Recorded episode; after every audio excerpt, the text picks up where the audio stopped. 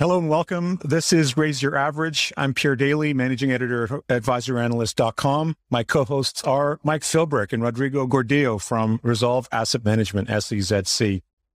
Our special guest is Jeffrey Sherman, Deputy Chief Investment Officer of Los Angeles-based DoubleLine Capital, which runs $137 billion in assets on behalf of investors.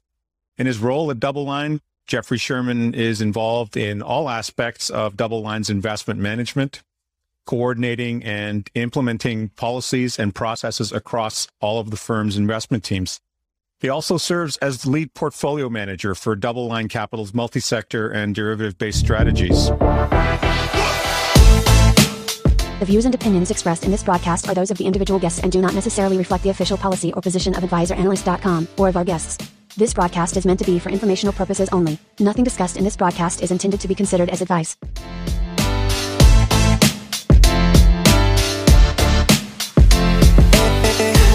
Jeffrey, welcome to the show. It's great to see you again. We're really excited to chat with you today. Yeah, well, thanks for having me and look forward to a lively discussion. Awesome. Definitely. So, Jeffrey, to kick things off here, uh, please tell us about the arc of your career, how you got into the business, where you've been, and your role at DoubleLine Capital. Yeah, so like most people that are good financial professionals, I stumbled into a career in the investment business. Um, I started off the, on the academic route of as being a mathematician.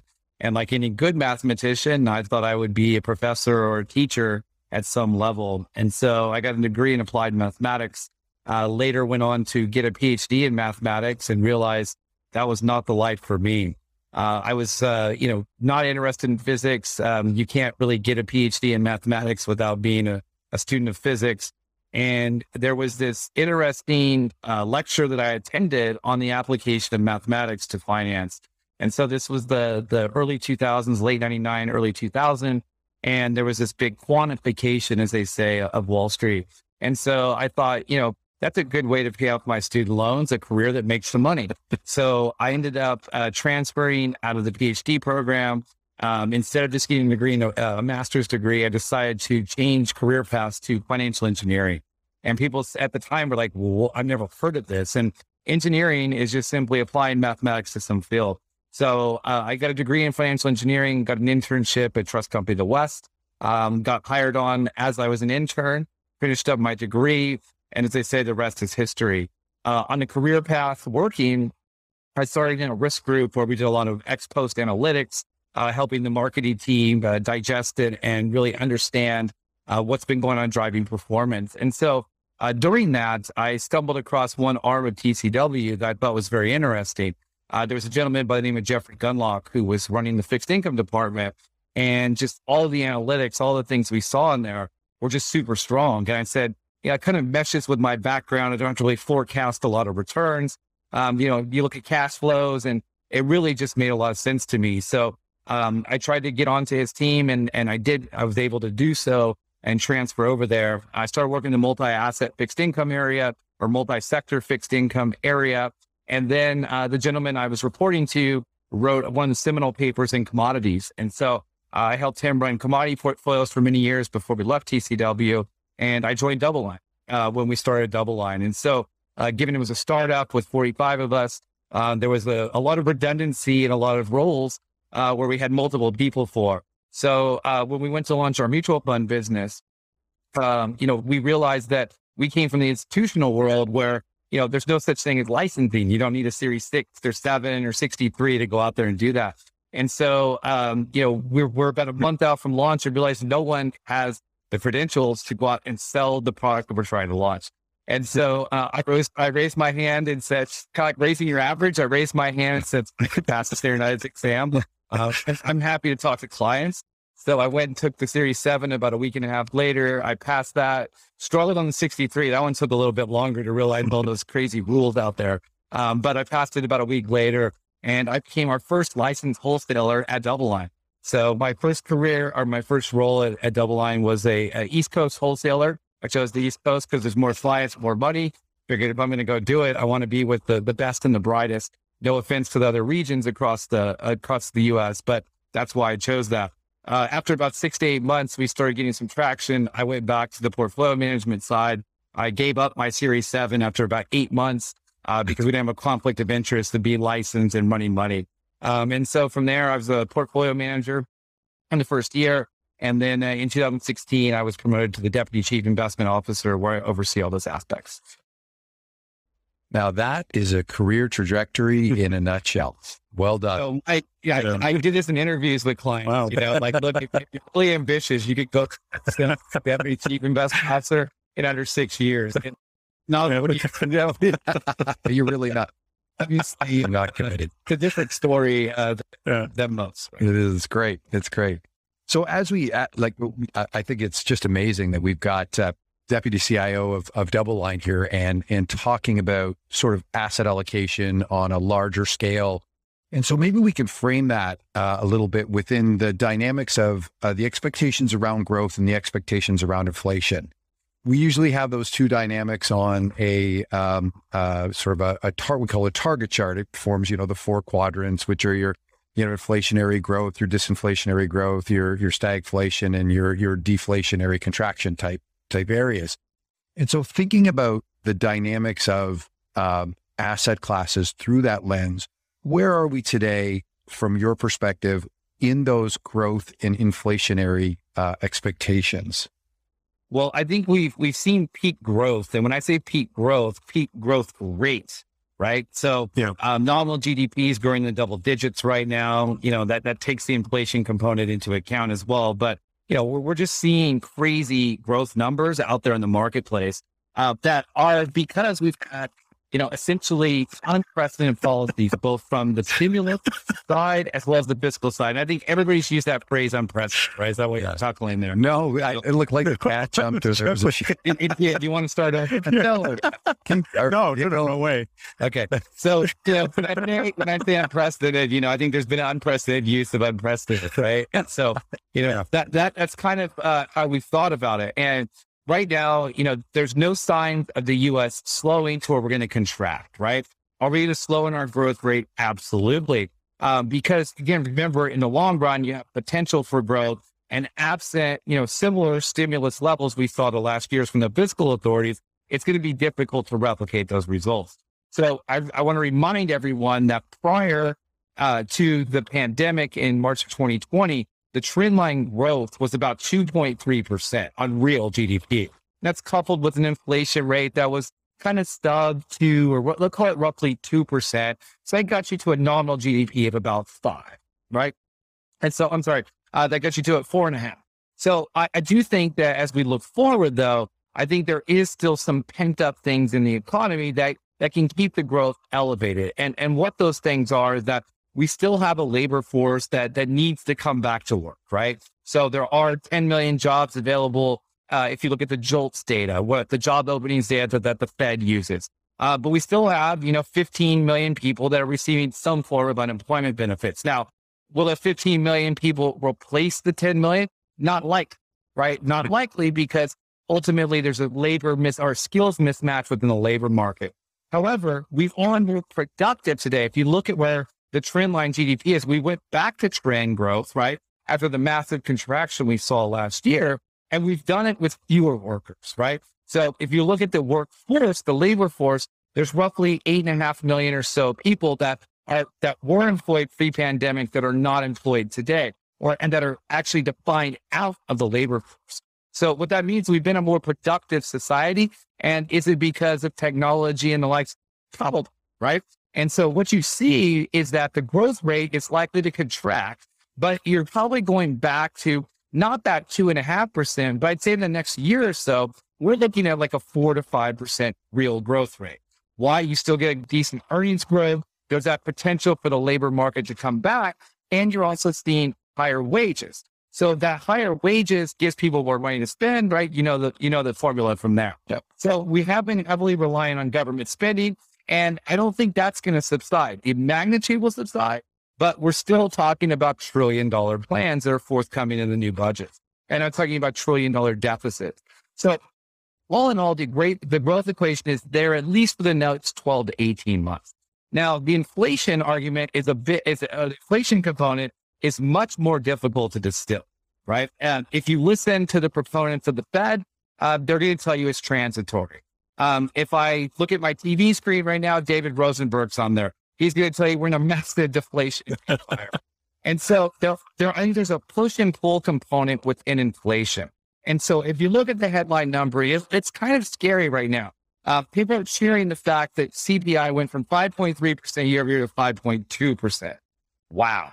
Right. That's what we're going to cheer about. Uh, but ultimately, you know, there are things that are transitory within there. Uh, what's what's challenging is used cars, right? Used cars are likely to remain elevated for a period of time because we still have the supply constraints that are coming in a new car production. Um, and so that that's a market that hasn't supplied to date. But if you look at what's rolled over, things like airline tickets, hotel prices, leisure. Now, when I say they're rolled over, they're not growing at the rate they want. Mm-hmm. They may be staying put. So I think what's happened is inflation had a baseline reset and these prices aren't going to diminish in most cases. Now, when I think about other pieces of inflation, as though as those kind of transitory components, leisure, hotel, airline, um, we don't see any signs of those really rebounding from these levels. So that is transitory. However, I talked about the wage costs part of the equation, right? Yeah. The labor force, uh, margins getting squeezed because of that. There is no end in sight in that right now. That is a positive sort of inflation, though, right? Because if you think about wages increasing, who does it help the most? Typically, it's the lower income strata. They are consumers by definition. They're not savers because they don't have enough to go around. So this could still lead to a little bit more inflation over that kind of medium term behavior.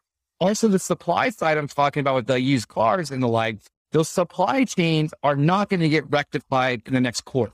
It's going to take 12, 18, 24 months to rectify those as we redefine it. Listen to President Biden. He's talking about building new manufacturing and more jobs here to help control that. So I think as you, as you look at the changing dynamics, the supply picture, uh, I think that that's going to ultimately lead to a little bit more inflation as well. It will cure itself over a longer period of time. It'll be offset slightly with higher wages, which helps the consumer. But on a real basis, maybe the consumer isn't doing much better. Lastly, is the is the big controversial point is the housing market. Uh, if you look at the Case-Shiller data or the FHFA data that came out last month, what you'll see is that you have record prints there, right? I mean, the record print, 18% year over year growth. One, that's not sustainable. But secondly, if you look at rents, there's a lot of pressure on rents as well. If you use the Zillow data, which we like as one of the best time series out there, or I think there's there's another one that's like apartment price or apartment rent. I can't I can't remember off the top of my head. You'll see that those are, are hovering in the high single digits. So after the rent moratoria, they expire, right, in various areas, you're going to see this reset. Remember, rents take longer to reset because it's when lease gets renewed or the rent gets renewed that you see that. Why I point that out is that even though we're seeing high single digits in rent prices, and you're seeing the housing market do high teens type of growth rates, the year over year number and the inflation data on something called owner's equivalent rent or rent is roughly two and a half percent. Now, you don't have to be very good at math to understand 18% is different than 2%, right? Yeah. There's a big, big gap there. Now, are they going to converge? Likely no. They'll converge at some point, but not likely to 18. So has the housing component, and housing is almost 40%, I think it's 35% of core CPI, right? That is going to put some inflationary pressure. It's going to offset more than all those transitory uh, components that are either being flat or declining. So I know this is only one question and I've spent what seems like 10 minutes answering it, but the inflation picture is much more difficult to distill. And I think that you see this year a mid to high 4% CPI number pretty easy to do in the third quarter here. So we forecast way more quartering than that. But I think next year inflation will go down. The growth rate will, but that the inflation rate will go down. However, it's still going to be in the low to mid threes. So as you start to look at it, that makes you scratch your head now, Gator. What am I finding attractive about a 130 10 year, right? What's so attractive about that? Unless you're a deflationist, unless you really think that the world is going to melt down, and again, September has been a little rough for the month for risk assets as it traditionally is. And so there's some, some reasons that you could see that in the short term, but purchasing power is very important for investors. And so some of these things, you know, when you think about the growth and the inflation side, it makes you scratch your head about the bond market. Yeah. And so what is what is an investor to do with with that portion of their portfolio, that 40 in the 60 40 portion of the portfolio, given exactly the the problem that you lay out? You have inflationary pressures and you've got this 40% of the portfolio that's yielding half a percent, call it on average. Yeah. Yeah, it's it's it's challenging. So uh, hopefully, you're not buying bonds that only yield half a percent. Um, if so, we, we got some solutions for you, Mike. okay. Except we don't like family. We can help you a little bit there. Funds, we don't have funds that really yield something north of the inflation print right now. Right.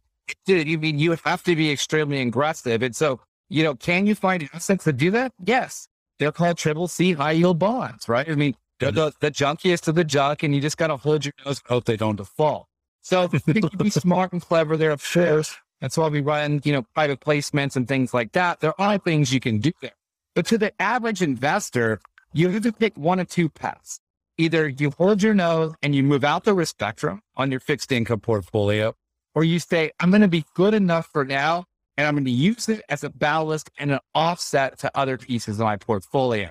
And so I don't really recommend the former, right? Because that gets dangerous, right? Mm. Everybody's smart and said, I'm going to head for the exit. I'm going to be the first one uh, for the exit when things start to deteriorate. Uh, and that doesn't usually work well. So what I think about is what, what do you think about your growth and inflation forecast? So if you come back and say, look, we're going to have a four handle growth and potentially a three handle inflation, that tells me a nominal GDP.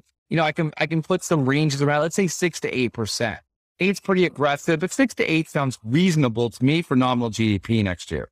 And if that's the case, and I'm doing a 3% inflation rate, do I really think that the bond market's priced well to absorb that? That is, as the Fed steps out of its asset purchase program, as they start to get concerned about the level of inflation, they start to hike rates potentially. And that, I don't think hiking rates is on, on the docket for the next 12 plus months. I think it's like a 2023 issue, potentially at best. And so what's that mean? Well, you know, as they step out, you get the largest supporter of the bond market leaving, potentially that puts a little bit of pressure on rates.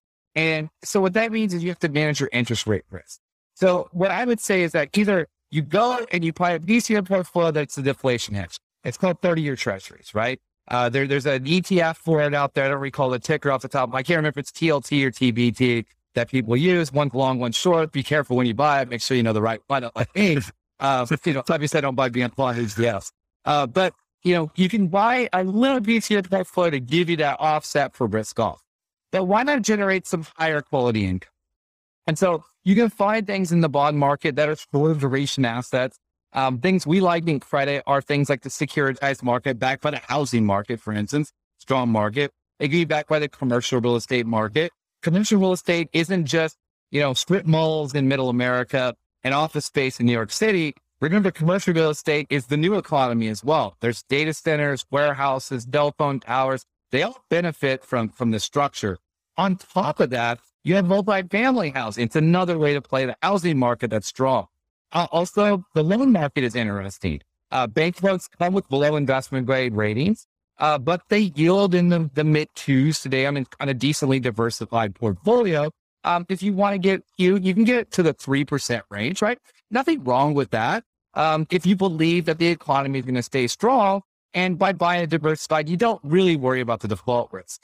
The higher end market doesn't offer as much value unless you're an idiosyncratic investor. And again, I think it's loaded with a lot of, uh, essentially, it's loaded with a lot of the below invest, the, the sub, sub, sub, the triple C component, the sub, uh, lowest rated tier that's driving the bulk of that yield. I mean, there are be bonds that yield in a two hand.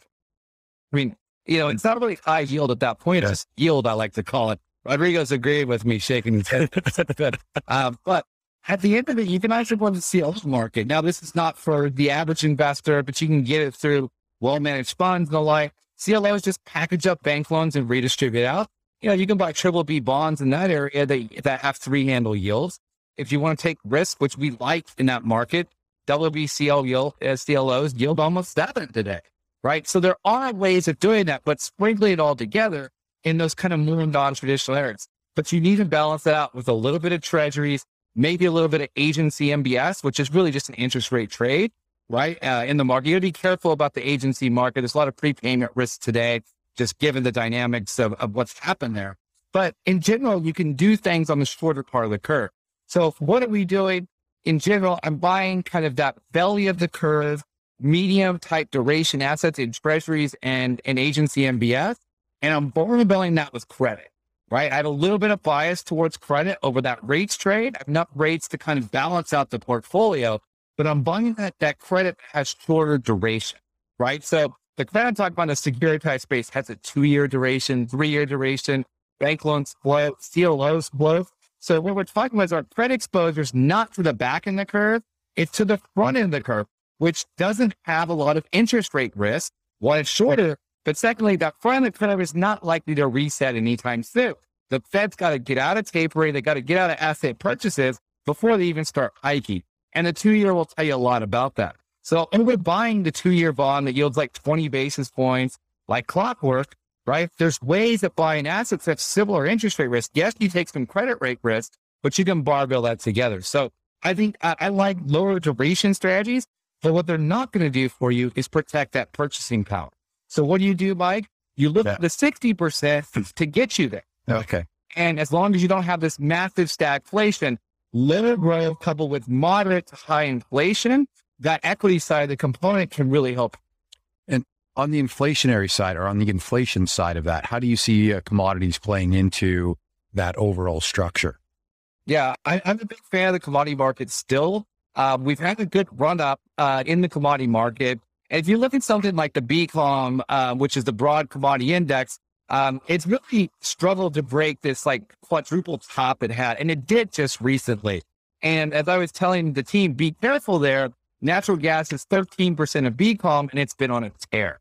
Uh, it's since uh, relinquished. I think it's down probably at least 10% the last couple of trading days. But, you know, be careful of looking at that.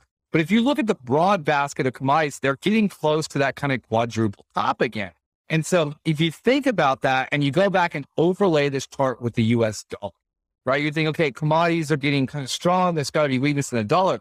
This is in the face of strength in the US dollar. Not, not a lot, but you know, the, the DXY index that, you know, people look at, you know, it's up a few percent over the last four months or so.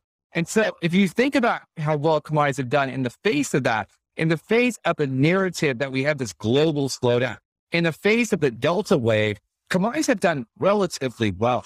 And so when you look at the supply side of the equation, what you find is that the supply side is not ready for a global reopening, right? The, the demand story, the demand story has been a bit in China, uh, last year. This year, it's been the US. Uh, but who hasn't participated? Well, the Eurozone, Asia, and the rest of the emerging world. So once the vaccination rate increases, or we get to the dreaded first immunity the hard way, uh, one or the other, you're going to see a reopening, and that's going to cause for more demand side of the equation. So people say, okay, you know, that's great, Jeff, but can't they just bring production? Well, the semis want you to believe that, that they can just put the straw on the ground and and mm-hmm. the oil and it just comes up. They just get 20 million barrels a day. But at the end, what you'll find is that it takes time to bring this online. There's been more discipline in producers in the US specifically, right? Remember, heavily indebted with the shale revolution. The bulk of the high yield market at one point was made up of energy bonds, right? So what you've seen is more discipline there. And even with oil back to $70 a barrel, we're not seeing a lot of supply come back online. So I think that will can can flirt with with a with a you know reopening of the global economy, triple digit oil again. The Chevrolet price is always high prices. Then you think about the distillates are off. I mean, here in California, I was in New York last week. I was amazed to see three handle gasoline. Uh, we're close to five up here and, in the high price there. I mean, we're a highly taxed state. We know that, but man, it just feels like pain. As, as one, as one analyst asked me the other day, how how come in 2000 uh, in 2008 oil prices hit 140 dollars a barrel and gas made five bucks? Now here we are at 70 cents, 70 bucks a barrel, and it's back to five bucks. Which I said, well, actually, 47 just to be a, a smart aleck there. Uh, but also, there's been a tax regime, but also it's the production side, right? It's it's the production side of the equation breaking it down. Also, look at the mining sector. If you look at the metals, the industrial metals too, if we're going to have a global expansion, which it seems like everybody wants to have, you're going to have this dynamic where that's a supply chain that can't come online quickly. You know, how easy is it to, to drill a hole in the ground and mine for ore? Every time you mine, it's a little bit more difficult, right? The marginal cost goes up.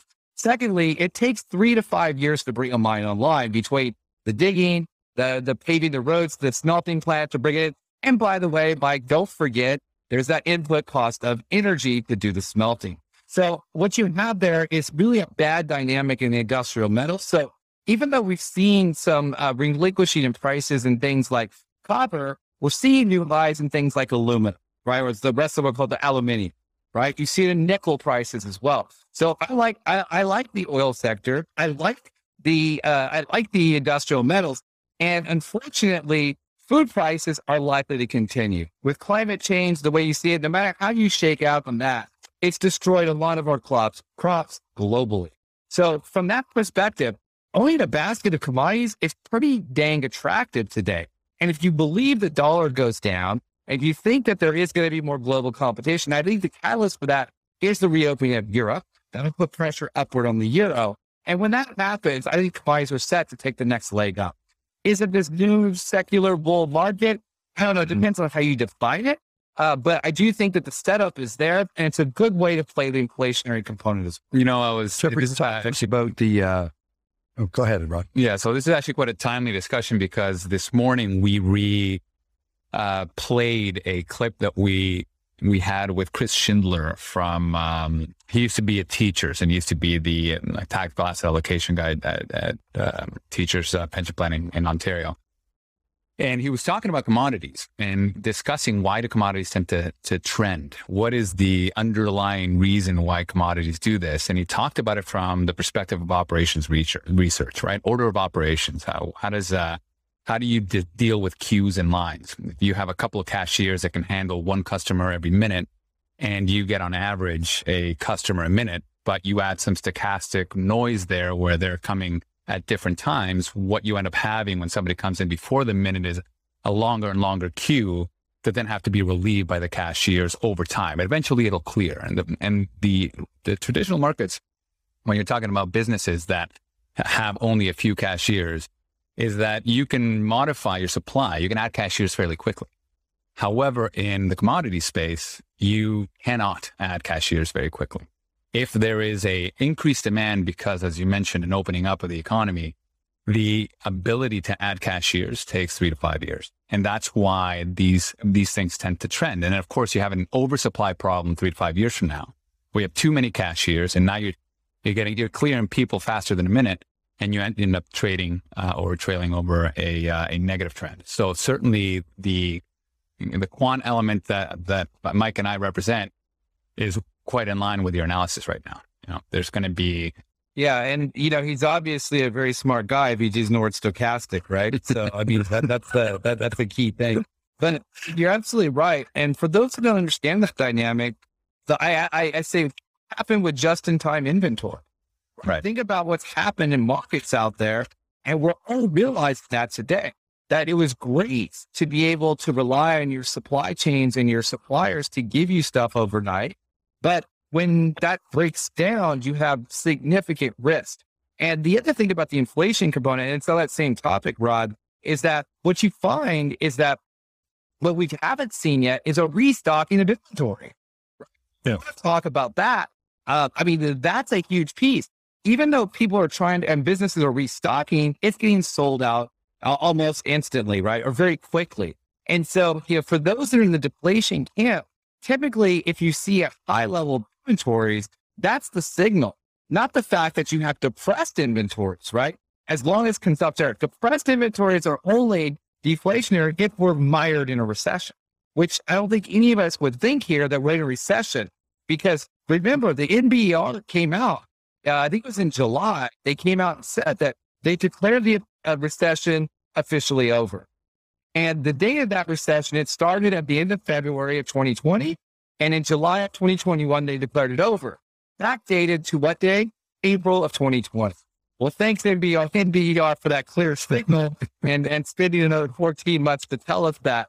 Uh, but I think that your, your metaphor analogy of the cashier is perfect for the commodities market.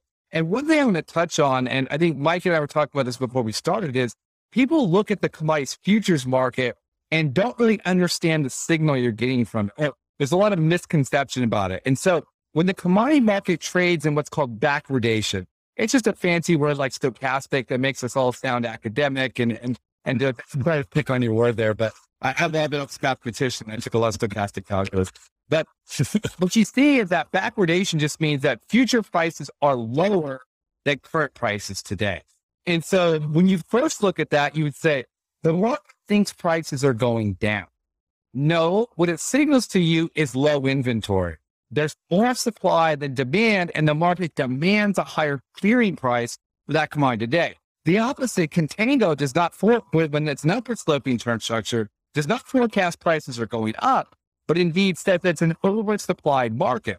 The equilibrium point further out is there. And that's why if you actually look at commodities, if you invest long on the curve, so if you got 12 months out of roll those positions, you have to save a lower volatility point than if you invest in front. Mm-hmm. Why is that? Man? The market clearing takes place. Yeah. All bad things and good things happen at the front month, right? Supply comes online. Or let's say with nat gas, we have huge climate disruptions, right? That we've seen with the hurricanes and the likes. So in general, I think that when you look at the, the backwardation throughout the commodity complex, even on like a naive index basis, and, and we're biased, we manage portfolios there. But if you look at it, it's some of the best backwardation that you've seen um, in, in probably 15 years. And so from that dynamic, that is accretive to investors.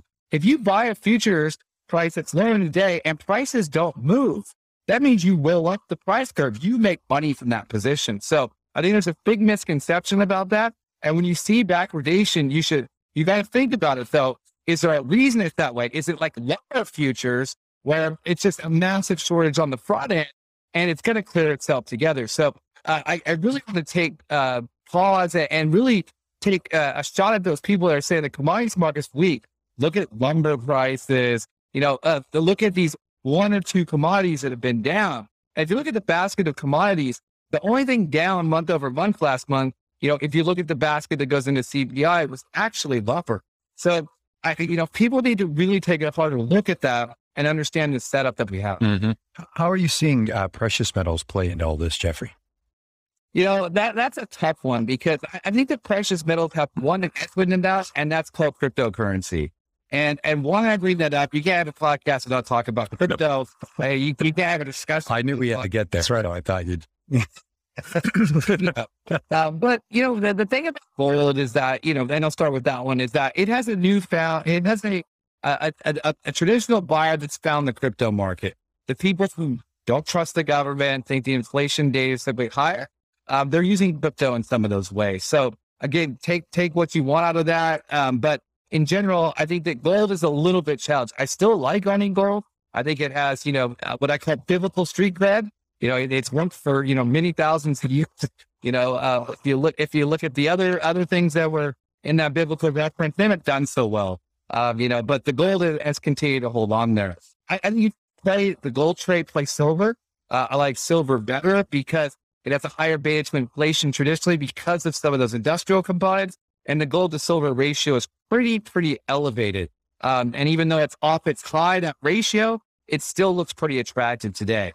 Then you have the platinum and palladium too. And some of that feeds into the catalytic converters on autos. Look, we're still going to have the combustible engine for the next decade or two, or maybe 10. You know, um, you know, these technologies and electrification of cars, it's going to help. But some of those metals need to go into that process. Obviously, copper is a big component there. Uh, lithium and, and, you know things that people trade on that side are, are pretty attractive for the electric uh, electrification trade. But you know the precious metals, I, you know they haven't responded well to inflation, right? You haven't really seen that recovery there. Uh, but I do think if you see this kind of medium term weakness in the dollar, it will kick back in. But uh, of the four, I, I really like the silver trade the most. Um, they call it the poor man's gold, uh, but it has twice the bulk. So you got to size it accordingly. So if you're a traditional gold investor, you want to do half of what you would do um, in, in gold in the, in the silver component. And how, how do you see ESG playing into all this? We've had, you know, a long discussion about commodities, about copper, nickel, everything that's dirty and has been a part of the the, the carbon challenge. How do you see that playing out? Well, it, that's a very complicated question. And it's complicated because you said ESG, but really what we're talking about with commodities is E. Yeah. Right. And, and I guess some of the social fabric to it, especially if prices go up, especially on foods. But where's the G in it? There's really no governance really on that side of the equation. So you're really talking about the E. I'm sorry about that. Again, not to be uh, You're right. pedantic can dig into it. But, you know, and I, I asked the question is that, you know, if we're going to electrify, we're going to have to pollute to get there. Now, should yep. we do it? Absolutely. Should we try to protect the environment? You know, there, there's a guy by the name of Ben Hunt who put out the, you know, billion tree project where he's, he's trying to do a hundred billion, you know, a hundred billion trees planted a year, you know, and they get some scale up there to get to a billion trees in 10 years. So it wasn't a hundred million, it wasn't linear. Uh, but I mean, it's 10 billion and he starts at a hundred billion. It's a lot of trees. Okay. But we talked about the lifespan and what it takes to offset the emissions for a, a vehicle. And you're talking like 40 years of one tree. So it's not something we're going to cure overnight. Um, but I, I say beware, you know, of a lot of people peddling ESG. It sounds good. We all want to do well, but is it really there? Right in the process. And so, yes, there are some people that do it extremely well. Uh, you know, someone sent me a VC fund that's only on these newer technologies trying to be ESG friendly. And so I, I think it has a place, but it's not the end all be all. If we really want to fight this stuff, we need it from the political level, right? We need to get together to do it. Not just the investors that do it. Yes, the flow of capital needs to move in the right direction, but I, I, I, I'm challenged to see why ESG should generate a higher rate of return, right? I think it actually generates a lower rate of return because we've bid up the price of those assets. Think back to the low vol funds when they came out, right? When they got really popular. They've been around for 30 years. You know, the Bain against beta factor. I think, uh, what, what, I can't remember, is it Sharpe or Markowitz? Someone wrote about the 70s, right? That on a Sharpe ratio basis, you know, the low vol outperforms.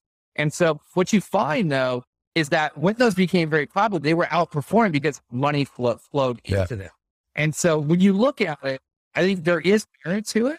So I don't want to dissuade anyone from doing it but also know what you're buying. A lot of them just have ESG stickers on it and they own some of the worst polluters in the world. Well, they did, well, you know, uh, Exxon, they divested, yeah, it's Exxon, no, it's Texaco Chevron. They divested this plant in, um, this mining, uh, sorry, the mining, this drilling field in Alaska, right? Because it's a bad polluter, right? So they get kudos for doing that. It's great for them. Again, no, no disrespect to what they're doing. But then you go, who they sell it to? They sold it to a wild in Texas, right? And again, double fits to more wild wildcats people in Texas. But the guys doing it even worse. The emissions are like 2x what it was before. So is it in better hands now? Are we better off? And so, you know, this whole, you know, electrification uh, of vehicles, it depends on how we generate the electricity. So well, I, I, I don't have any ESG centric funds today. Yeah. But one thing I've done is that actually in about an hour, I had someone coming in to finish out my solar install on my house. There you go. Everybody's trying to do their part. I think that's the better thing. Yeah. We can think about it. Uh, should it be the end all for end all be all for investors? I'm not convinced. Yeah. And when I look at ESG on the equity side, what I find it's highly correlated to the quality beta. It's really the G that's driving. And again, I think the S is important. We saw that the fabric of society changed last year. Think about the social injustices that are coming to light. They've been systemic for many decades. You're starting to see that. So I think education, being better people, and put at the forefront of everyone's mind, I think we all become ESG over the long run, right? Because it's better for society. Yeah. And so I think that that's the goal. Remember, and a clear wrong capitalist, and capitalism needs a little regulation. Otherwise, they become blunt fraudulent activity. Well, it's yeah. certainly interesting right. to see everything that you just said is absolutely true. And, uh, and if, if you put your ESG hat on, you're going to be able to participate in that and see how it goes as it grows.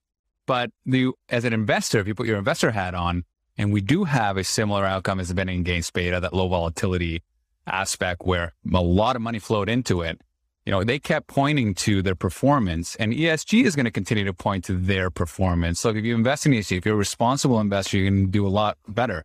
Now, I don't know what part is true, whether it's the actual ESG or if it's money flowing in because it's popular. Regardless, as an investor, it's something to think about from the momentum aspect of things. And hey, you never know. You might actually educate yourself on that uh, and start buying some, some solar panels for yourself as well. And so it's it's it's an interesting space for sure. Right. Yeah, well, I got tired of you know power outages here in California. That's another thing. Yeah.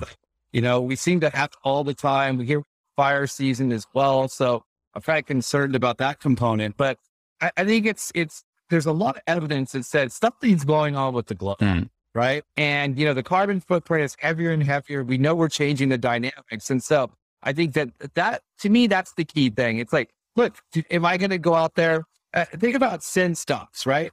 Um, you know, if you follow Sharia, Sharia law or, you know, you're an anti-stand, you know, you're a church and you're, they avoid the like the blade.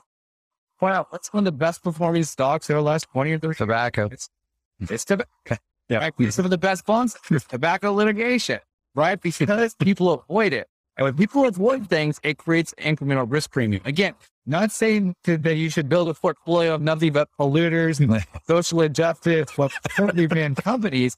If so, I probably buy gold miners, you know, that have basically the worst companies and y'all know that they're polluters.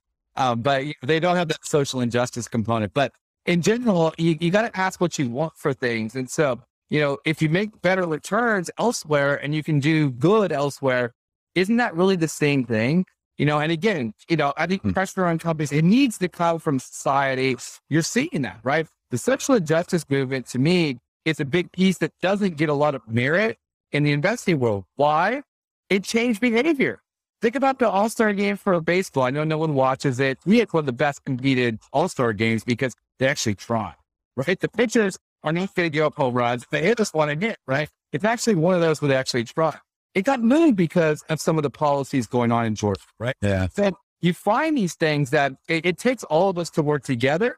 And it's always not just like, oh, I feel good because I bought an ESG fund. What are you really doing to change that dynamic? And what, what do you think? Uh, so, on the environmental side, coming back to that, sort of solar and wind is not going to change it. Do you have any thoughts on nuclear or how that can play a role in this, or any anything from that commodity side? A very narrow commodity, obviously, but any thoughts on that? Yeah, I don't really have an opinion outside of that. I know we've decommissioned a lot of the nuclear plants here in California. I had a friend that worked at San Onofre, um, and you know they, they they shut that down probably five or six years ago. So uh, you know, I don't really. I, am not a physics expert. I don't really understand the whole fusion component and everything, and so I, I'm going to take a pass on Yeah, that. no problem. You know, I think uranium's super popular. But to Rodrigo's point here, there's been a lot of fund flows. Look at those two Yeah. Oh yeah, there's been a huge increase in that. And so again, I, I think we need some of our Canadian friends to come on to talk more about uranium, Yeah. the nuclear control. Well, I think like like absolute power, fund flows corrupt absolutely. Yeah, And it's just the flow of funds. like, uh, my my corollary to that is fundamentals come home to roost. You know, uh, over the long run, technicals will drive markets in the medium term, but absolutely money flow is the most important thing in the short. Jeffrey, uh, you run you run equity strategies based on uh, cyclically, cyclically adjusted PEs. Um, what is what sort of insights are you getting from your strategy? Yeah, it's it's starting to finally signal that value sectors are, are becoming cheap, um, or cheaper. There's nothing absolutely cheap out there in the market today. You know, I was listening to uh, Chanos on TV this morning. He's one of the few guys I'll turn the volume up for. Um, you know, legendary short Yeah. investor, and he's talking about you know uh, one of the casinos. I won't name it, and just how you know if you look at their Chinese operation in Macau versus you know what you see in the U.S investment flocking to it is the nine PE ratio. But if you look at it, well, the of the, like 70% of the revenue is coming from Macau. So if you value it on that basis, it trades like a 25, 30 multiple. So I, I think what you have to look at is overall businesses and viability here. Uh, what we're seeing is, is the cheaper parts of the market are things like financials, right? Why are they depressed? Shape of the yield curve. You know, there's been some regulation there that, that's driven that. Um, and again, it's been highly correlated to the rates trade in the last three or four months. If the curve's flattened, um, it, they've struggled a little bit. Not to mention just banking uh, pressures out there. Uh, but also we've seen things like REITs that screen a lot, screen a lot cheaper, um, which a lot of people wouldn't suspect. Uh, we've seen healthcare as well, which is kind of a traditional value sector. And for the first time in a while, we're not invested in IT, uh, in information technology, uh, through this process. And so uh, you know, it's gotten to where it's more expensive than it had been. And so Mhm. you start to look through the data. What it's telling us is that it seems to be a more value oriented market. And I've been on my rates hat and I look at, you know, a 130 10 year and I just, I perplexed. Now, as we talked about the corollary out there, you know, it's technicals, fund flows. Fund flows come from none other than Jerome Powell and his cronies, right? The technicals are we got rid of the the the specialized the special leverage ratios, the SLRs for the banks. They had to buy higher tier one assets at the end of the first quarter. They started buying treasuries and mortgage-backed securities, right? That put some pressure in there. In fact, mortgage spreads got super tight. We got to some of the lowest weight we've had in our flagship fund in like decades in agency MBS for that reason, just they got ugly. Uh, from our perspective, we've since been buying a little bit more because those spreads have widened out. But what you see there is that dynamic covered with house growing the equity market. But there's some rebalancing and you saw demand from foreigners. That's more true fund flow. So you put all this together and that got us like a 40 basis point rally in the 10 year over the course of. So, okay, you know, most people missed that. You know, we, we didn't really get on board with that trade. And now we just think that there, the, the rates market has been really, really narrow out there. And so if I put on my raise view, I look at inflation, I look at nominal GDP growth. It says that the 10 year, all of our fundamental work we do shows the 10 year view somewhere between two and a half and three percent. Okay. Fed rate has something to do with that. You know, uh, Bernanke was famous for saying QE took about 60 to 75 basis point off the term premium. All right. So that says, okay, maybe we should have it two, you know, to, to 250 10 right? Something like that. So we're a long ways from that, right? But if that happens, some of these value stocks and value sectors are really going to have their day. And so I think that's what I'm waiting for here. Uh, it's a different view than most people think about. Uh, but it really sits into, again, being an allocator, someone has to look at all asset classes. I, I think it's how you think about it. And remember, the rates trade is a value trade. Therefore, I right? I'll look at tech. When rates rally, tech gets hit. Now you have the Chinese news. That's, you know, that that's something else. We'll leave that for another discussion. But in general, uh, you're starting to see that there are signs emerging that maybe the value strategy does have some more legs. Well, may- maybe you should have had Yeah. a little bit for the listeners. With- I've had this discussion at times where uh, we talk about the correlation between value and rates, but maybe talk about why it is that growth stocks don't benefit from a rising rate environment or period. Yeah, it comes down to growth. And that's the myth, the, the misnomer of growth stocks, right? When growth is scarce, growth does better. When growth is plentiful, value, things that are cheaper do better, right? Because there's a broad participation. And so that's what's missed in this. And if we get a reflation trade, that means the scarcity of growth um, it is subsiding. Think about the last decade. What have you had? Great scarcity. What we had last year, a growth scare. We haven't had technology on the growth sector that really helped bail things out too. If you look at something like the NASDAQ last year, right? So a lot of people don't realize that that reflation trade is a value trade. In fact, value is higher correlated to growth than growth stocks. And again, I just think it's a misnomer on how people do it. But the growth comes from, you know, what you're paying for the multiple, right? You're paying for growth and it's usually a scarcity premium than necessarily the value side of the equation. People think when growth is scarce, you want to own value. No, it's typically the, the converse. That's my simple explanation. I don't know if that works for you, Ravi. Well, what do you what do you mean by um, sc- scarcity and growth? Maybe uh, unpack that for me because I didn't quite follow. Right. So when you have a low growth environment, you look for sectors that can outgrow other parts of the market, right? So you want the things that grow faster. When you have this kind of an, a depressed valuation, typically that means that you've had a challenged environment. But when you have a reflation trade, that is things are coming back. Notice how value did when once, you know, the idea that growth was going to come roaring back. The anecdote is look at the data from, you know, roughly, uh, a week after the election, right? When we actually got the results of the election, right? Um, to, you know, the end of the first, when we're getting this big great boom, that's what value really took off. And so what I mean is that it's certain pockets that are growing. Now, can a sector turn from value to growth? Absolutely. But think about industrials, which aren't necessarily classified in the growth sector, right? We didn't have, right? think about things that, you know, you have high capital intensity for. Those tend to be more value oriented uh, because you pay less for those dollars. Right. That makes sense. Yeah. So I've, So, I, uh, I mean, the way the way I'm understanding it, Okay. the way the way I'm I'm sort of hearing it is that is that you know in in the time when uh, the economy was in question, tech stocks did extremely well because I mean, for example, because there was a sort of uh, low growth outlook, uh, maybe even deflationist, because and interest rates were being driven down, and because the tech stocks are high duration, they're also being driven up. That that's a better point too. This may simplify it, Rodrigo. He nailed it there with duration, right? So if you have a high multiple, that means you need a longer time to get your money back. That's what we call duration in the bond market. And so value tends to be a shorter duration asset. And therefore, in a rising rate environment, in the bond realm, you want to own shorter duration assets than longer duration assets. So that's like the bond analogy. I, I feel like I live too much in the bond world that I'm always trying to use those analogies.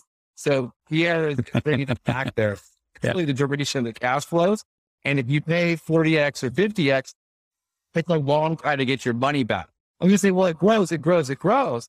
But if you're paying 40x for that, remember duration, very simply, is the present value of the cash flows. How long does it take you to get your money back?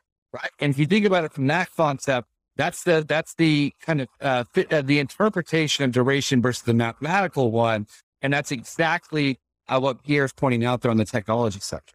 Yeah. Perfect. Yeah. So when, uh, as you said, um, when the vaccine news came out, uh, all of the growth targets changed, and there was an outlook that rates would start rising. Right, they would recover off the bottom, and then as re- they recover off the bottom, duration assets would suffer. Yep. That was the You yeah yeah, right. You saw bonds suffer. and Uh, you saw the shorter duration sectors do quite well. The bank loan market, the high yield market outperformed investment corporate bonds. Now what's worked in, in the second quarter, right? And part of the third quarter is longer duration assets, right? So same thing. You see tech booming again. Um, you see investor grade corporates kind of outperforming there. Although duration hasn't moved a lot the last couple of months, we've been kind of mired in this range. We broke out of the range last week, and then we get this growth scare, you know, out of China today. And, you know, a lot of people saying the canary in the coal mine, or, you know, they're using uh, the analogy that this is the leaving moment. I don't know how many leaving moments I've seen in my career. Um, I only remember one of them actually, uh, talked about a lot. And look, is, is there some, are there some ramifications? Absolutely. Guess what? You know where the bonds on, on, um, uh, you know where the bonds trade today? What, what's it? I can't remember. The names escape me. Was it E- Everguard? Is that the name of the company? Evergrande, Evergrande, Yeah. Evergrande. Evergrande. I, I, I don't know. I tried all day with that name. I couldn't spit it out. It's nothing but a headline. I can't remember it. I think if you go to Starbucks, I think I think if you go to Starbucks, they might be able to help you. Uh, but and, he, and that's. Uh, but the thing is, is that whenever your bonds were trading before today, twenty cents on the dollar. Do you think this is news? Sure. You know, there's some headlines about every day. Guess not. The, the sovereign entity is already looking to bail them out in some capacity, right? So look, it's like the Japanese were in the 80s and early 90s. They're going to bail out the real estate industry. So like, is, is it contagion? Sure, it can spill over to a few more names. It can give us a little scare, but don't don't forget, you know, there, there's a lot of money backing that that that, entity, and it's called China's balance. Mm-hmm.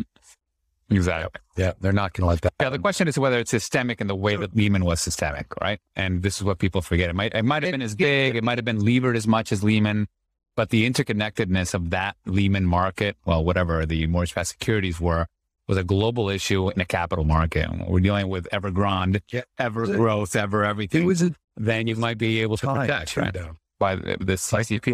a different time where where regulators and government agencies are far more willing and able to intervene at levels that are unprecedented. Look what they did you go. recently, right? That was emboldened by what happened with Lehman. I mean, they were emboldened by all of the things that they've done in the past that worked, which allowed China them to- bailed us out then, they're going to bail themselves out now.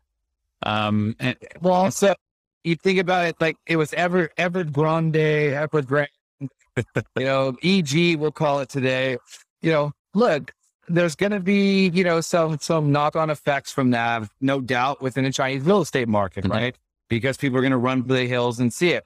You know, when you have almost $2 trillion in debt, they did that. But also what they do, they're not just a real estate company. They stand into financial services. They're a tech company. They're the everything to everybody. So, you know, this is one of the challenges of running those type of businesses is that they essentially gave up all their cash flow to grow, grow, grow. And very few companies can do that. And the only one that comes to mind is Amazon, right? They're the ones willing to take a short term loss to do that, but they didn't do as much as fast as EG, as we're calling it. Again, I don't know how to say it. I, I was have an argument. I think it's gone. I remember Grande, It's so- Grande so- Saberventi or something like that. A little Starbucks humor you guys. I, I think like, what is the largest cost? Venti, that's one. Right. They're trying to, they wanted to go Venti. Unallowed by the Chinese government. You could tell a big Starbucks consumer. I just go to the kitchen, man. It's it. And right from home, uh, that's the one thing I miss is the the coffee Yeah. at work. I actually had to start buying coffee at home. So I think that's happened So, to yeah. all of us. Jeff, you actually run a really unique equity, multi-sector equity strategy, right? I mean, it's based on uh, the the cyclically adjusted PE ratio, and then you apply that across all the sectors, and then uh, how how does it how does it work? Because you, I mean, it, it, it's it's a it's been a, quite a successful strategy, and and uh, like, what are the without without giving away your secret sauce, of course. Um, you know what what do you what do you think is the uh, what are the mechanics of it in a nutshell you know, in a nutshell, what you find is that you know sectors of the market are treated very similar to individual stocks. Even before the meme craze, right, or the Reddit army, as they called it this year, right? People love certain stocks and they loathe others, right? And we find a very similar aspect within parts of the market. I- I used earlier industrials, right? What, what's the old adage in the US? What do you hear from people across the country? You hear that we don't make anything in the US anymore. I hear that all the time. We still have an industrial sector. It's just not what it was 50 years ago. We still produce cars. We still, we still produce copper and iron ore. We build buildings. We do industrial activities. And so that narrative is more overpowering than the fundamentals. And so what that means is that there's a behavior aspect to it.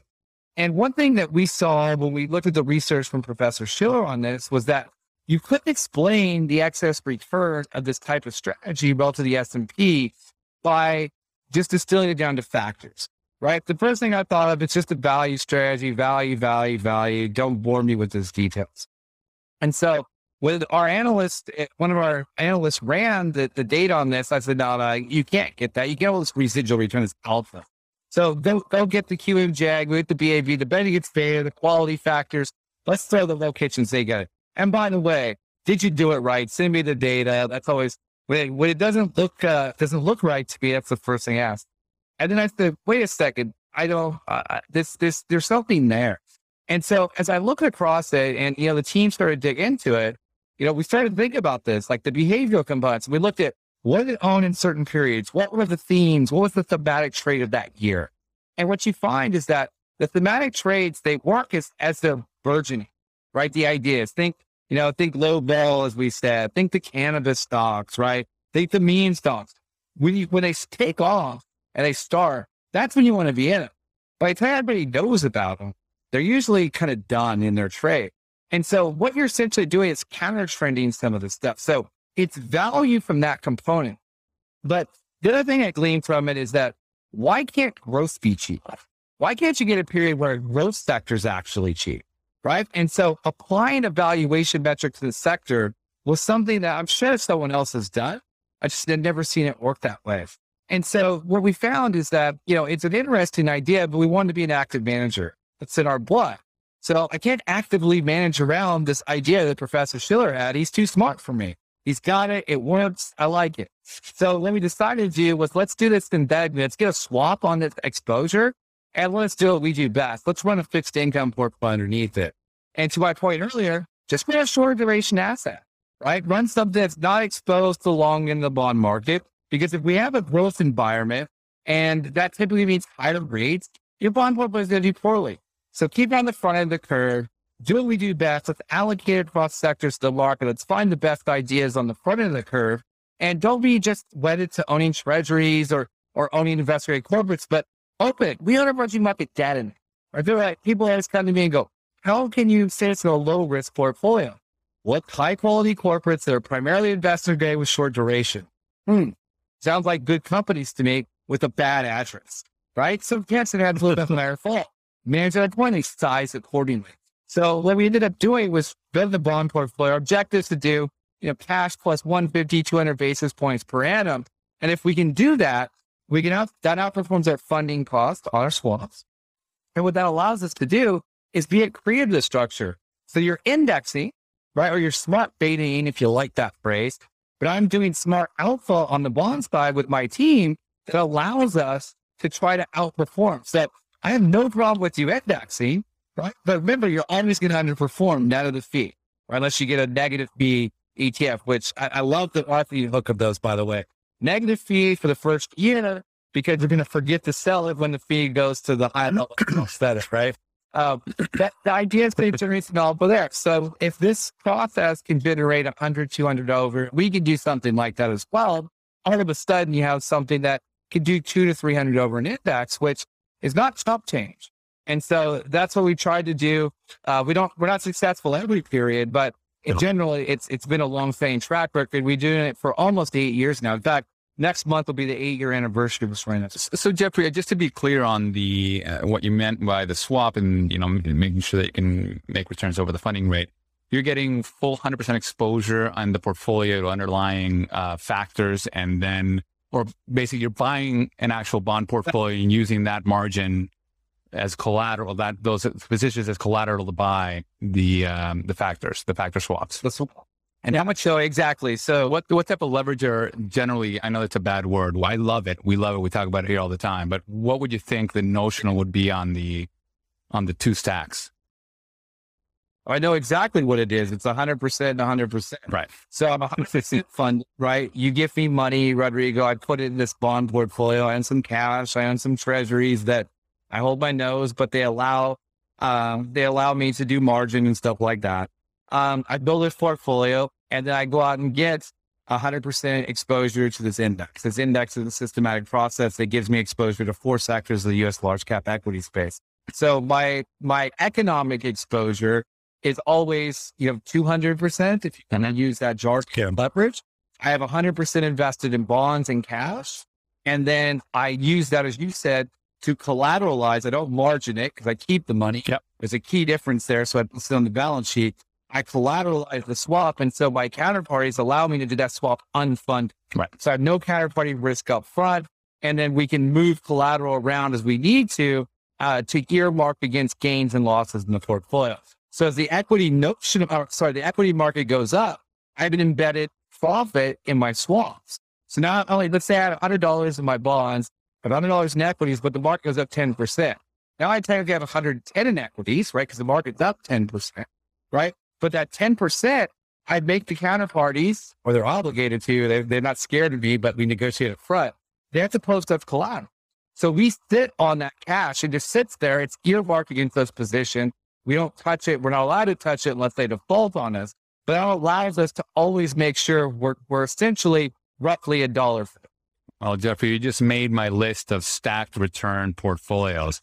We just wrote a piece called That's Stacked cool. Returns, uh, how to uh, how to provide you know excess returns in a low return environment. And what I what we did there is we sourced a bunch of mu- uh, mutual funds that have embedded leverage in it to do this type of thing, this, Yep. this portable alpha or whatever it is. And uh, you guys had not made the list. I had no idea you did that. I think I think not enough Yeah, so- practitioners are being loud and I- I knew that. because it is quite uh, quite a value. Did it point take, the point to make your screens because it's a small fund. You're probably searching for funds under 10 bill or over 11 billion. We're just a 10 It really is just it really is just tough to find that that that clear marketing that says we are using thoughtful, diversified use of leverage in order to create a stacking return environment that that doesn't you know that doesn't limit you to um, There's a 50% tactical of- side to it as well, obviously. Yeah, no, for Well, sure. also, Yeah, the other you do, if you, if you like this, you know, and you, and you know what you're doing. Why not sell some calls against the S and P against it? If you really want to stack, right? If you want to do it, and maybe we'll do something like that one day and I'll, I'll let you take that idea and run with it. But why not sell a few calls on, on an index base if you think you have a smarter mousetrap, right? And you can up it. You don't sell the whole portfolio away. Sell 25, sell 30%, percent mm hmm sell 10. Whatever you need to get just a little bit there. As long as your basis is pretty tight between what you're selling options on and the portfolio, it's not a bad idea. The risk to this, as always, is you have a liquidity event. You had something like March of last year. Investors thought we were crazy, right? Bond portfolio, high quality bond portfolio goes down like 6%. Stock market goes down 30. There's the, oh my God, you're levered. It's you're leaving. You got a 36% draw, drawdown. Yeah. yeah. And it's like, oh my gosh, what have you idiots done? And give me all my money back. Fortunately, or fortunately, I had a webcast probably about three weeks later and I'm like, look, if you like this strategy, the bonds are dislocated. The price is impaired. The bonds are not impaired. There's quality here. And if you believe we're going to recover the bonds, that's 6% of alpha just sitting right? And if you have any semblance of investment in strategy, and so, you know, again, you know, coming off the bottoms, it's easy to say, look, we outperformed. We definitely underperformed the S&P for about five or six weeks there. But just, just watching the bonds come back, I mean, a, a lot of it was kind of a no brainer. Again, folks like us that know what's in the portfolio, it's harder for an advisor or someone to do that. But investors in the strategy, we told them, look, it's a great time. This isn't just because we're down. Here's why. This was liquidity. This is not structural default environment. And look, we're not we're not epidemiologists. We don't know what's going on on the you know on the on the uh, the pandemic front. What we do know is cash flows, and the cash flows don't look especially with the liquidity the Fed just gave you. And so we're going to get through this. Could I tell him the bond portfolio will take 12 to 18 months to come back? Little did I know it would be six, right? So, you know, there's times where, you know, these type of things work. You just got to be careful. That's where you have to be careful in how you stack those. For sure. You know, make sure they're not highly correlated, right? That's like buying, you know, Mike asked me earlier, the 4%. You know, you want to buy equivalent of high yield the pairs of U.S. equities, yeah. but when bad things happen, those sides are going down. So you're, we call that the Texas hedge here. you know, it's, it's, a phrase that's used long and long. Yeah, you get a perception of diversification, but you realize you're exposed to the similar effect. Exactly. It ends up being uh, equity markets and drag at some point, right? But uh, with slightly different recovery profile. That, yeah. Yeah, I'm sure we could still that, you know, so that's why I'm hold on. Again, these types of Texas are going to come after me with all this stuff. We're all, we're all in trouble now. yeah. That's a good way to hit back, you know, at the, all the migration from, from your home state to, uh, you know, you, you pointed out though, I was attending my, uh, graduation. It was in Texas and we were, you know, it was the, the area before and for some reason at high school graduation, they don't give you drinks beforehand, which uh, I found strange. The only party I've been invited to, there's not a cocktail hour before the graduation. And someone there, it's a, it's a rural area in Texas, and they said, look at all the people migrating from California, you know, look at all the bad things that are happening. And it was in a strong Texas accent. And I said, you can have them. We got to be a piece of this. Wait till they get there and they bring their politics to see you uh, you may not be as happy as you are today with that. So, um, you know, again, uh, uh, kudos to our friends in Texas taking those people. Uh, you know, I still live in the high tax regime here. Um, you know, and it looks like a, there's no there's no inside in that, but there are some benefits to living in California. I was just thinking that this morning uh, as everybody left California to Texas, how how Texas all of a sudden becomes a much more liberal state. Um, if you don't believe it, look at look at Austin, right? Yep. Austin, Austin, is very, very much liberal. And look, you know, none of us are a fan to pay more than our half of our income in taxes. I know Canadians do it too. Like there's there's a lot mm-hmm. of places out there, but at the end of the think about Austin, the infrastructure is lacking. Well, there's no taxes, right? You know, there's nothing to do. Now, granted, some of the in LA, they look like there's no. I mean, we widened the 405 It was on. The, you know, there's all these things about doing it. It was called uh, Carmageddon. They shut it down for two days twice. Um, you know, where people are taking flights from Ontario or from uh, Burbank to LAX, which is like, I don't know, maybe 30 miles at most. You know, as a profile, it's quite 15 just to get over that hill. It's like you, you can go around. There's another way to get there. But anyway, um, you know, so there are, there are things, you know, uh, I think people get upset with the politics, which I think we're all tired of politics in general. But, you know, there are some benefits. And at the end of the day, like I'm not here voting for higher taxes, but, you know, I, I don't complain too much. You know, I'm fortunate for what I have. And, you know, look, um, let, let's that's all. That's only better to one another. But if I want to complain about something, it's the, the divisiveness in this country and people, you know, not treating each other with respect and equitably. If we could do that, that would be the message I'd want to get across to people versus all the other things we argue about in politics. So give me a leader like that that tries to help everybody and tries to do that. And, um, you know, potentially we could have a better place. Jeffrey Sherman for president. Do it. I, I know. I, I will not, I will not very well those elections. Have you I've heard that. Everybody, I was listening to the All In podcast there, which I know is famous in the uh, West Coast and trying to push Chamath Palihapitiya, an old Canadian dude trying to run for governor. Yeah, some interesting, yeah, great ideas. He's got some great ideas.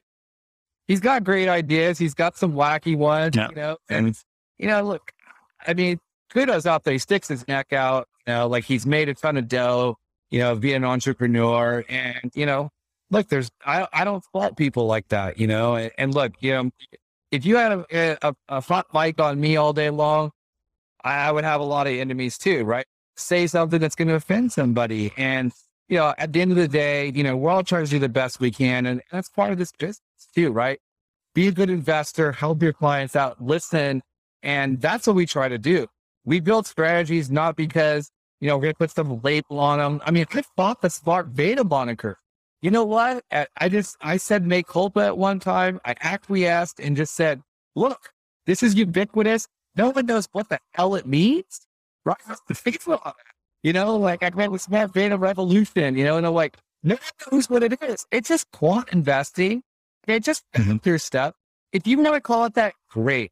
And the, you know, where I really did the, where I acquiesced the most, so I hosted a podcast, I don't know, about five years ago. And I'm like, smart beta meet smart out, right? If you want that, let's study it and just try to add some value around that smart beta process, which is that strategy. Right. Right. Yeah. So, you know, look, some things you embrace, some things you can't fight City Hall and you have to accept it, right? Yeah. No, I love that. I, Look, that, that language game, that language game is is absolutely crucial. I remember Cliff Asness also railed against it, right? Eventually you have yep. to Yeah, he whatever is accepted by the public that gets them makes them feel better about diversifying into things that seem, you know, to be useful.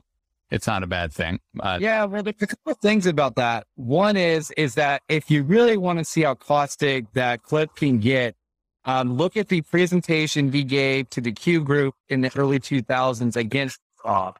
And, you know, if you Google those together, Q group and all of that, you will find an amazing presentation. And, you know, he, he even has a little jab at, at Siegel in there, you know, but in general, like, uh, you know, Cliff is a brilliant man. I would never want to get him on my bad side. Oh my God, no. You know, kudos to him what he does. Um, he's sharp with the tongue. Uh, but as you said, the nomenclature is important because people embrace it. And I used to want to die on the hill for things like this. And I have a friend who's a linguist and he's fluent like dozens of languages. I mean, dozens, like, and things that aren't related. It's not just he knows like Spanish, Italian, Latin, and like all those. I mean, he, he knows Arabic, he knows, you know, Hebrew, he, he knows English, you know, and feel free to always mention that. But you know, he teaches these things. And he told me once that you don't get caught up in, in that nomenclature because society defines what words mean and how you use them. And so the one I'm still rebelling against is advisor with an E. That's yeah. all the time now. Our style guide, you know, a DoubleLine says to use them like, no, like those are the things.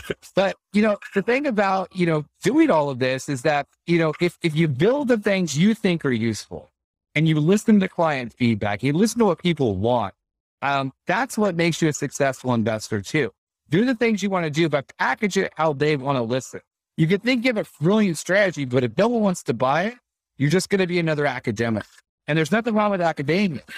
I'm learning how to say stochastic less after this. Not at all. For example. right? Never going to do that. Yeah, I mean, that, no, that's right. I was like, that's exactly what Mike's been telling me for 15 years. I, I'm finally going to listen because it didn't come from Mike. yes, well, you can distill ideas at their core. You keep them simple. You listen to people and still, you know, be honest, you know, don't go out there. Don't slap a name on something that doesn't belong. You know, don't try to chase bad. Stick to your knitting. Do what you do best. And look, it, it'll make you a good investor. You know, if you're an advisor out there and you're listening to this, you're still listening to us after this random conversation. It's very sympathetic in nature, right? Hmm. And you're asking, what do I do to be a better advisor? Listen to your client, right? Yeah. Listen to what they need. Listen to how you can help them. Your first conversation should not be, this is what I think you should do. It should be, how can I help? What's on your mind today? And that's what I've learned through travel over the years, listening to clients and building things is trying to listen. And it makes us be better architects of products and design, right? Because it's not that you're just giving them something you don't believe in, but if those two things can in the Venn diagram overlap, that's how you have a very successful business. Amen. Get very much behind that. On that note, Yeah. Jeffrey, that was amazing. Thank you Yeah. So so much. we covered stochastic processes, commodities, equities, fixed income, currencies, um, how to save the world via ESG, how to be a better person. I feel like it's a wrap, fellas. What do you think? I agree. I guess even everything. Well, thanks for me. I really appreciate Jeffrey. spending time with you guys today. Hopefully, we answered some questions. Hopefully, the advisor community gets some uh, use out of this, and you know, it makes them, you know, at least think about some of the ideas we put out there today. We got one last question. Hit me. It's another would you rather question. Okay. Would you rather spend a week in the past or a week in the future? And why? You know, I think I, I'd rather spend a week in the future. I've already lived the past, right? Unless you're talking about someone else's past, right? I mean, we are, we're all a function of our own experiences, right? So Yeah.